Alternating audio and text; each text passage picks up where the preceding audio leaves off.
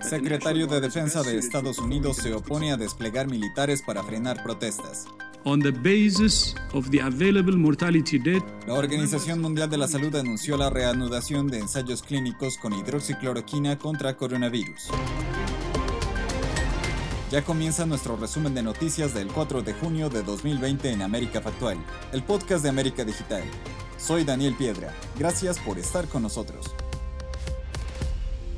El secretario de Defensa de Estados Unidos Mark Esper aseguró que se opone al uso de la ley de insurrección de 1807 que permite movilizar a los militares para frenar la ola de protestas contra el racismo y la brutalidad policial que sacude al país. El anuncio lo hace dos días después de que el presidente Donald Trump amenazara con desplegar a los militares invocando esta ley para sofocar las protestas por la muerte del afroamericano George Floyd. Por su parte, la secretaria de prensa del gobierno de Trump, Kayleigh McEnany, dijo que el presidente es quien tiene la autoridad de usar la ley, y si es necesario la usará para frenar las manifestaciones pero aseguró que hasta ahora el uso de la Guardia Nacional ha funcionado en Washington y Minnesota. Mientras tanto, Trump negó las afirmaciones que aseguran que fue llevado al búnker de la Casa Blanca por su seguridad durante las protestas por la muerte de Floyd. Señaló que acudió al lugar solo para una inspección. Dicha decisión se dio al parecer por la tensión que se vivía en las inmediaciones de la Casa Blanca, donde una multitud de personas realizaba una manifestación.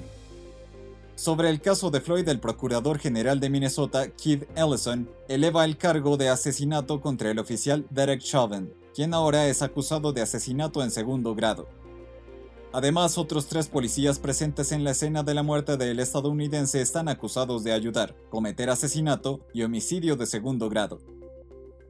Cambiando de tema vamos a Colombia, ya que una polémica se ha generado en Bogotá luego de que la alcaldía pidiera a los ciudadanos registrarse en una aplicación de control del coronavirus para poder salir durante la cuarentena lo cual generó un debate sobre las libertades personales y el derecho a la privacidad. Y es que tenemos que registrar nuestros datos, por supuesto, de manera voluntaria y con toda la garantía de protección de datos, por supuesto. La aplicación Bogotá Cuidadora, anunciada por la alcaldesa Claudia López, fue duramente cuestionada al punto de que la administración tuvo que rectificar un decreto sobre su funcionamiento para aclarar que su uso no es obligatorio.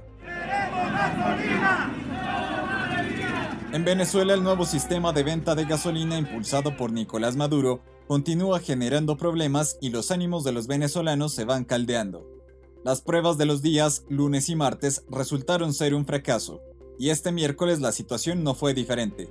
Gigantescas colas, escasez, abusos y mal servicio son algunos de los obstáculos que enfrentan los ciudadanos de Venezuela para poder surtir gasolina.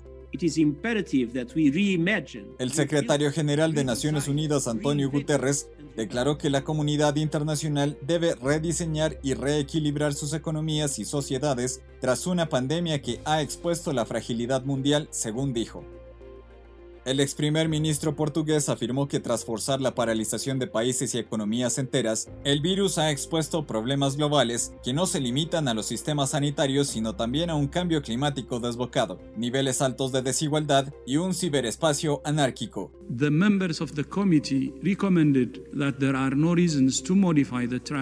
La Organización Mundial de la Salud afirmó que los ensayos clínicos del fármaco hidroxicloroquina se reanudarán tras haber sido suspendidos para efectuar una revisión de seguridad en la búsqueda de tratamientos contra el COVID-19.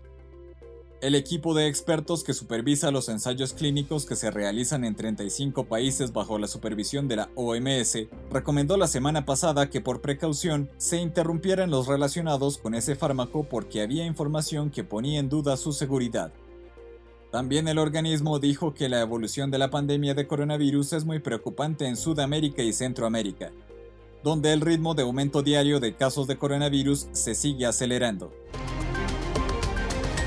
Hasta aquí este capítulo de América Factual del 4 de junio. Mantente informado de las noticias del momento en americadigital.com.